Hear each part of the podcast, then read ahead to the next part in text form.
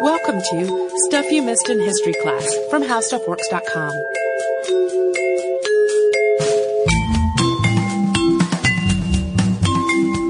Hello and welcome to the podcast. I'm Tracy B. Wilson. And I'm Holly Fry. Uh, the seven the Seven Years' War has come up before on the podcast, right? It is was essentially a world war that spanned from 1756 to 1763, and it was part of a very very long arc of conflict between Britain and France. that arc was so long but I just want to mention again that like one time you and I joked that there should be a website that was like was England at war with France.com. You could just put in a year and the website would tell you. And two different listeners obligingly made that website for us. We will link to them in the show notes. So the North American theater of the Seven Years' War is known as the French and Indian War. And it was initially sparked over the question of who should control the Ohio River Valley, whether that was Britain or France. France formed alliances with a number of Native American peoples and nations, thus the name the French and Indian War. Uh, it's relatively northern in terms of like what gets the most screen time when people are talking about the French and Indian War. Really, the northern part of Britain and France's colonies in North America are where like most of the battles took place. Most of the maps really focus on that part uh, ranging from northern Virginia and Maryland up through Nova Scotia and Quebec and what's now Canada.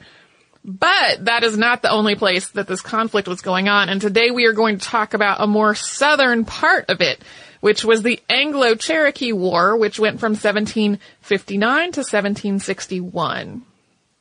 Prior to Europeans' arrival in North America, the Cherokee lived in much of what would later become the southeastern United States. That includes North Carolina, South Carolina, Tennessee, Georgia, and Alabama.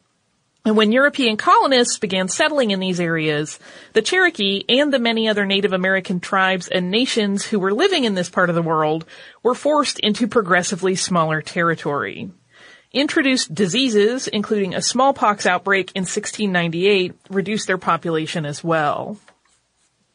By the first half of the 18th century, the Cherokee Nation was not really established as one formal monolithic entity. It comprised about 60 towns in and around the southern Appalachian Mountains.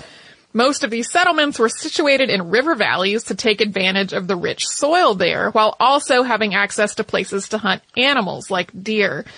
As the Cherokee developed closer economic ties to the British colonies, deer hunting and the selling of deer hides became an increasingly important part of their way of life a lot of this area can be hard to get to. So for a time, these towns had less and less frequent contact with European colonists than areas that were more readily accessible. The Appalachian Mountains formed a natural barrier that offered the Cherokee a degree of protection from both introduced diseases and the colonists themselves. Basically, for a while, epidemics tended to strike Cherokee communities a little bit later than they did other Native American peoples, and its population had more time to recover between them. Consequently, by the turn of the 18th century, the Cherokee people's population was roughly 20,000, and this included a fighting force of about 6,000. By comparison, in 1720, na- neighboring South Carolina had a total population of approximately 9,000 white colonists and 12,000 enslaved Africans, while North Carolina had roughly 10,000 white colonists and about 3,000 enslaved Africans. You'll see some variations in these numbers if you go to research what the population was in the southern colonies. There just was not a lot of official counting in this part of the continent until the 1790 census, which was much later. yeah, when everybody is estimating, their numbers are never quite going to match up. Yeah, I, I, kept trying to find something more precise, and I got lots of wildly different estimates. Yeah. But things really started to shift for the Cherokee people in the 1730s and 1740s. In 1738, a massive smallpox epidemic cut its population approximately in half. The total Cherokee fighting force was still larger than those of its most immediate native neighbors, but the colonial populations had continued to grow as well. Soon, the white populations of both North Carolina and South Carolina each outnumbered the population of the Cherokee Nation. Plus, this same mountain region that had offered the Cherokee some protection from its colonial neighbors uh, had sort of turned into this buffer between British territory and French territory, with the Cherokee community itself forming part of that buffer. It was physically positioned between the colonial influences of two massive empires, with each of them trying to expand. This mountainous geography also made it hard for the nation to act as a unified front when dealing with increasing pressure from its British and French neighbors. Mountains and valleys roughly separated the nation's settlements into groups known as towns. The overhill towns, the valley towns, out towns, middle towns, and lower towns. The words and descriptions of these regions varied among Cherokee dialects, and consequently, there has been some level of debate about exactly how to classify them. At least three different dialects of the Cherokee language had developed among these towns. And it wasn't just the lay of the land that created divisions among the Cherokee. The Cherokee themselves were not particularly centralized or monolithic at this point. For the most part, each town had its own council, with the council house large enough for the whole town to assemble. But even in one single town where everyone spoke the same Cherokee dialect, further divisions often appeared among the Cherokee's seven matrilineal clans. Clan loyalty was often a lot more important than town loyalty. So if the council made a decision that the clan didn't agree with, the clan's members typically stuck together. Although the colonial governments in North America often recognized one particular Cherokee leader as being the chief over the entire nation, there wasn't really a unified nation yet, and this person often wasn't someone who was universally recognized as a leader among all of the towns. This contributed to even more divisions, as the British held negotiations with someone who didn't actually speak for the Cherokee as a whole. By the mid 1740s, this relatively decentralized Cherokee nation was really caught in the middle of a huge storm of pressures. The Cherokee lower towns were at war with the Muskogee Creek Nation for about 40 years, ending in 1755.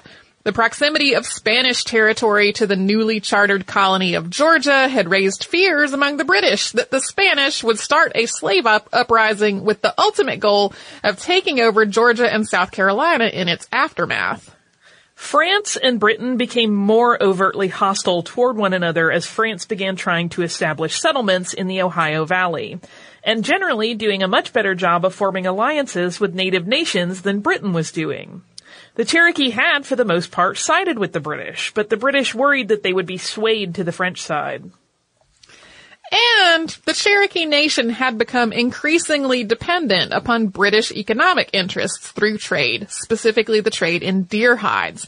That market at this point was becoming oversaturated and white-tailed deer were being overhunted and this was affecting both the Cherokee economy and its food supply. Part of this was due to an increasing number of white colonists who were settling in Long Canes, which was a stretch of territory that was supposed to belong to the Cherokee, the Cherokee following a 1730 treaty. There were also widespread reports of fraud by by British traders when the Cherokee came to sell these deer hides, like re- reports of say 12 pounds of hide being reported as only 10 pounds. Through the 1740s and 1750s, there were numerous negotiations and treaties between the Cherokee towns and the British colonies, especially South Carolina, outlining land use, trading relationships, and sovereignty. They also involved a number of requests from several directions to build forts in Cherokee territory. One was Fort Prince George under the command of Lachlan McIntosh in the Lower Territory. The other was Fort Loudoun in Upper Cherokee Territory all these things that we've just talked about really just scratch the surface. It's a glimpse into this huge confluence of pressures and disputes that were already in the works when the war broke out. Conflicts between colonists and Native Americans, and we're talking about American history, are often depicted as just being about land, but this was way more complicated than that. We will talk about the war that resulted after a brief word from a sponsor.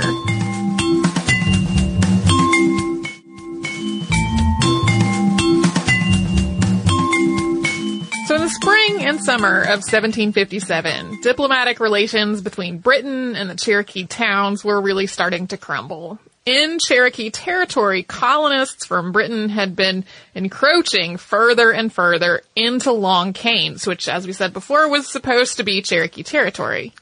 Also, there wasn't a centralized system among the colonies to negotiate treaties between Britain and the native peoples. It was all basically on a colony by colony basis. In the process of trying to secure a trading relationship with Virginia, the Cherokee had sent about 250 fighters as part of a larger, larger native force to help protect the Virginia frontier from French expansion. This fighting force had arrived in Virginia to find themselves without the presence of provisions and weapons that they had been promised, and without a guide.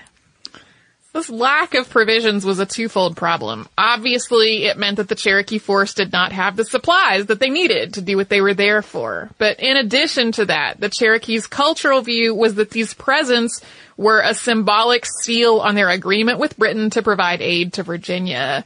So by failing to deliver, Britain had broken its end of the bargain and not for the first time.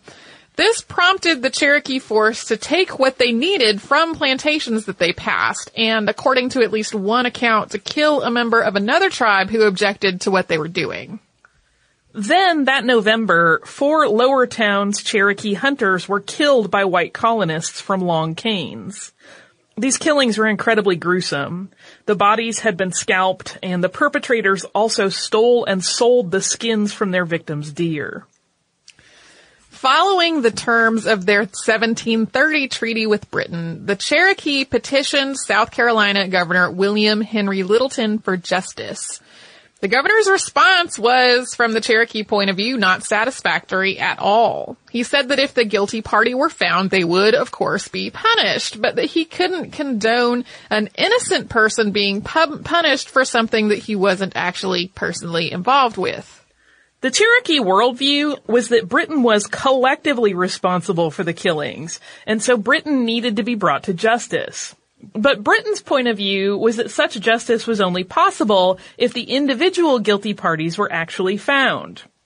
The governor also avoided the issue of colonial encroachment into Long Canes entirely. This idea of collective responsibility and justice was a huge factor in the Cherokees' perspective on the war.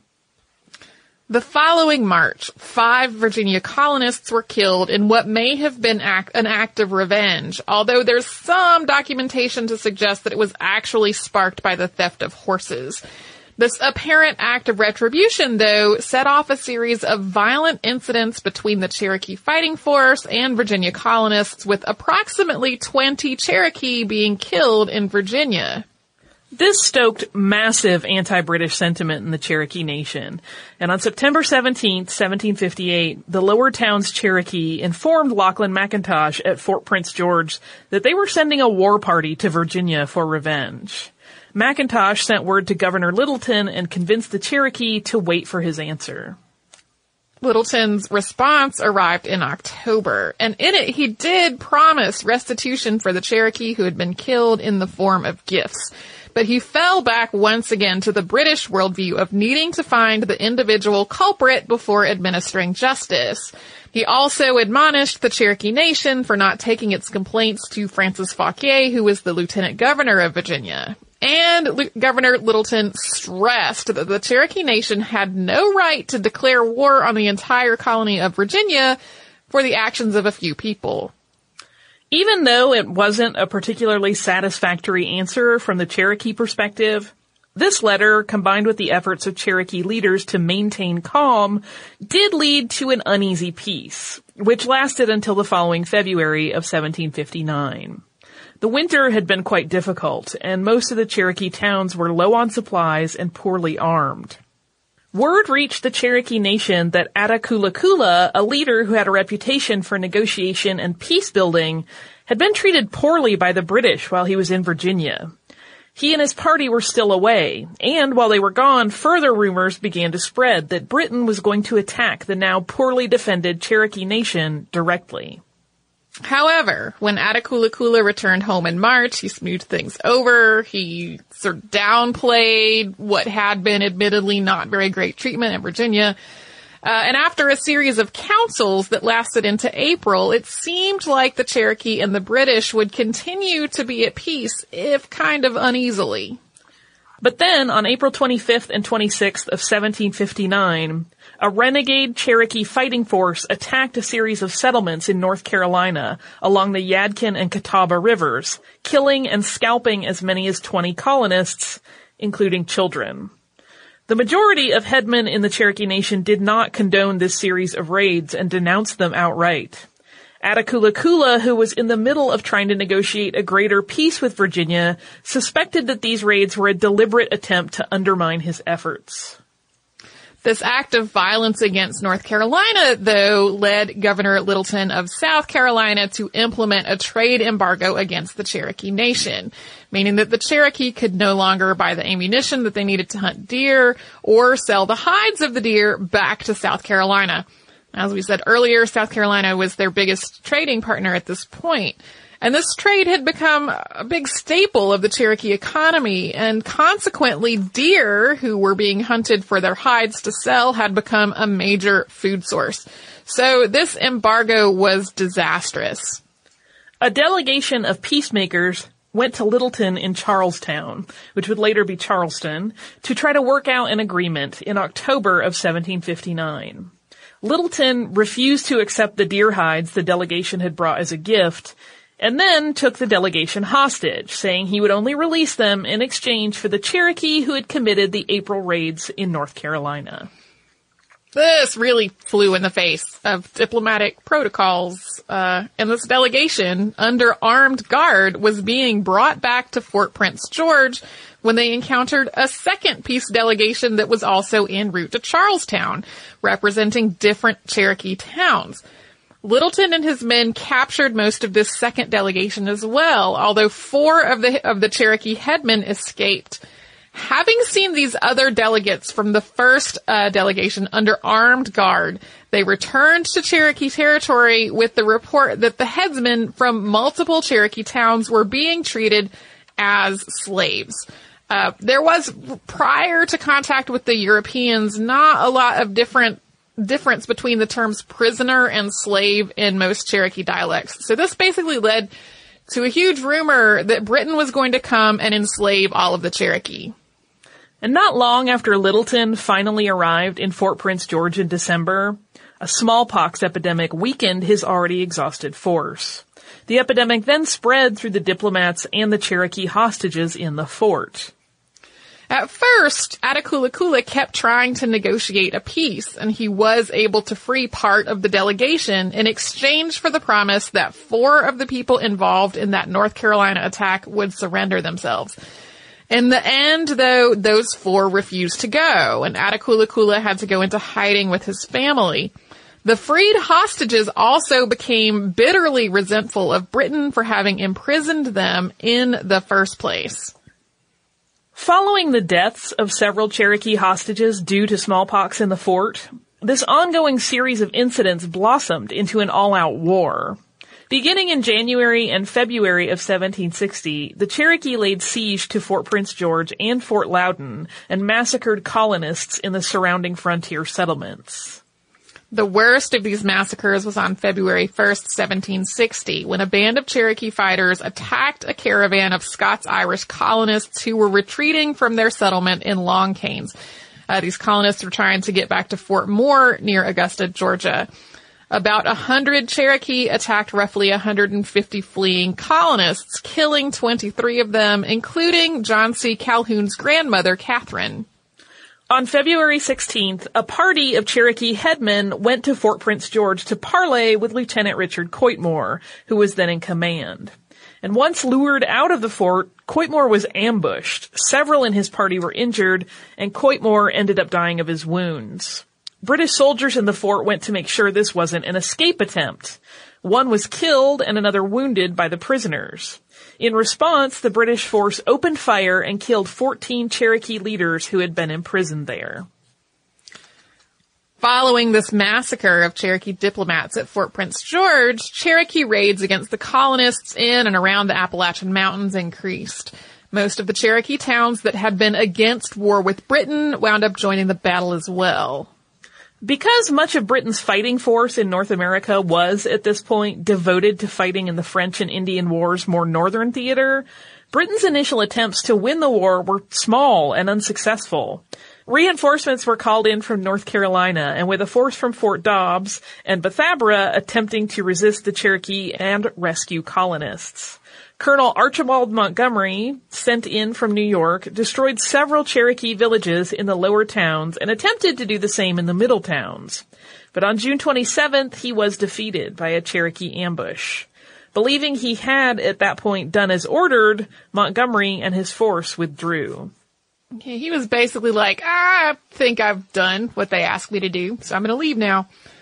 Another relief force commanded by Colonel William Byrd attempted to relieve the besieged Fort Loudoun in July, but also failed. The fort eventually surrendered to the Cherokee force besieging it, and many of the British force stationed there wound up being massacred in return for the Cherokee delegates who had been previously massacred earlier at Fort Prince George.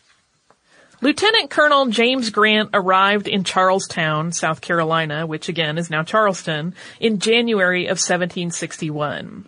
He and a fighting force of nearly 3,000, the largest that Britain had sent in response to the fighting in Cherokee territory, began to systematically move through the territory. Grant's force destroyed at least 15 Cherokee towns, mostly among the middle and out towns, and destroyed uh, nearly 1,500 acres of corn. At this point, after three years of fighting, a coalition of eight headmen from the Overhill towns sued for peace. They brought beads from each of the remaining Cherokee towns as a show that they did have the right to speak for the whole nation. A peace treaty between the Cherokee Nation and Virginia was signed on July 20th of 1761, and one with South Carolina was signed on December 18th of 1761. Uh, and we will talk about the aftermath of all this after another brief word from a sponsor.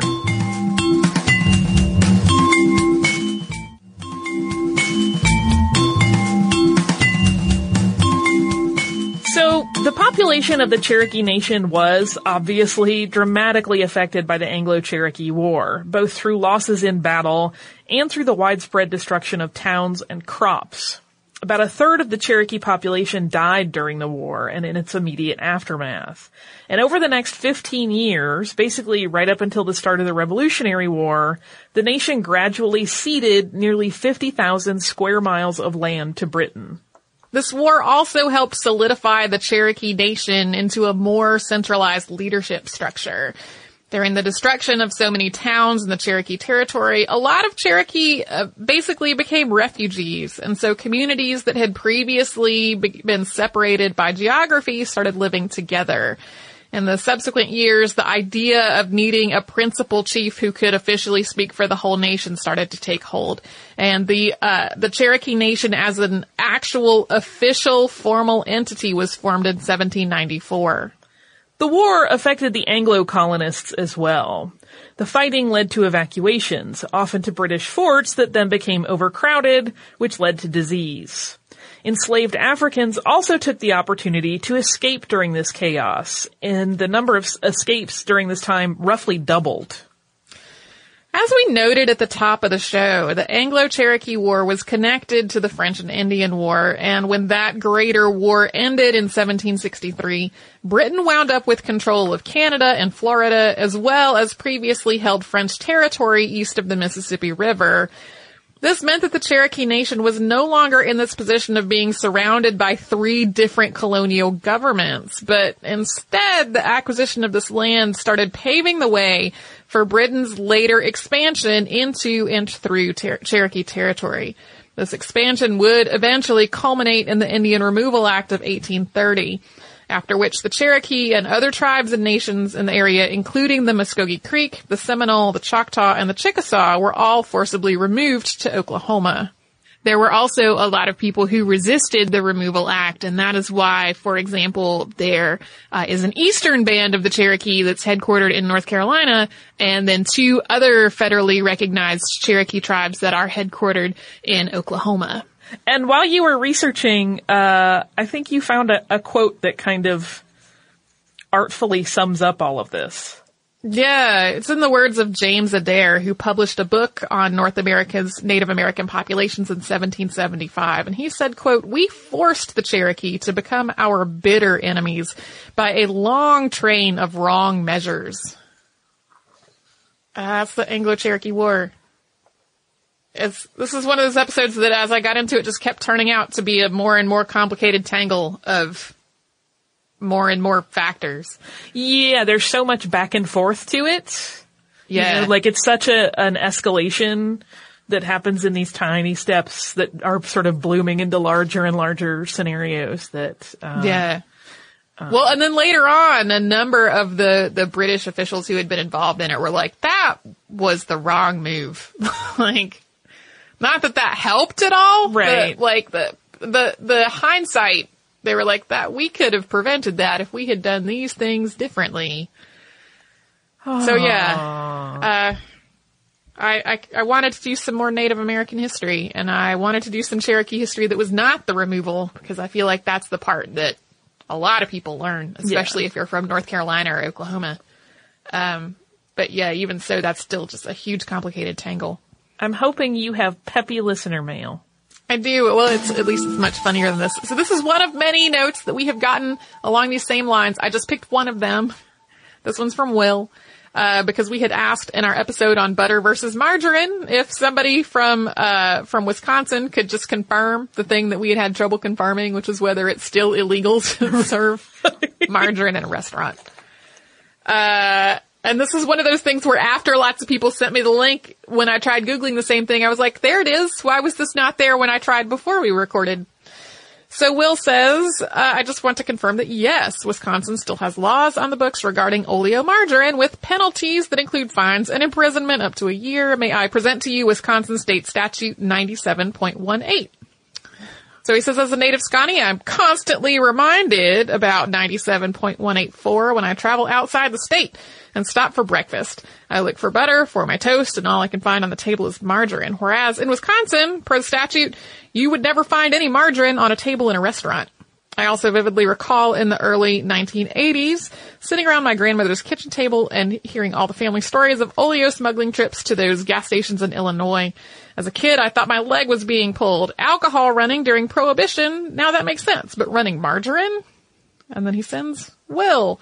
Uh, so yes, thank you to Will and all the other folks who sent me the actual name of the statute. I, like I said, I'm not sure why I had so much trouble finding it while I was researching the thing. It's possible, because some time has passed, that I did find it and I wasn't sure if that law was still in effect or not, because sometimes state governments like haven't updated the website yet to include the things that have been recently uh, removed. So yeah, I, this, this act basically spells out number one, exactly what margarine is, including what color it is on the Lovibond tintometer that we've talked about before. Uh, and then it sets all of these things about how if you want to sell margarine retail, it has to be packaged, it has to be a pound, there has to have the words oleomargarine or margarine on it with a specific type, and like there has to be enough contrast with the background. You can't like, use really pale lettering to have the word margarine on there. Um, and it gets into this whole bit about how in public eating places it has to be required by customers. Um, you also can't serve it to students, patients, or inmates of state institutions as a, as a, substitute for butter, and like unless there is a specific reason, like ordered by a physician. Um, and then it gets into the fines and possible imprisonment. So thank you, Will, and all the other folks who sent us the information that yes, this law is still actually in effect. If you'd like to write to us about this or any other podcast, we're at History Podcast at HowStuffWorks.com. We're also on Facebook at Facebook.com slash History and on Twitter at History. Our Tumblr is MissedInHistory.tumblr.com and we're also on Pinterest at Pinterest.com slash History. Our Instagram is History. And you can come to our website, which is MissedInHistory.com to find uh, show notes for this episode and the, all the other episodes Holly and I have worked on together, plus an archive of every episode ever. You can also come to our parent company's website, which is howstuffworks.com, to look up just about anything your heart desires. You can do all that and a whole lot more at howstuffworks.com or missedinhistory.com.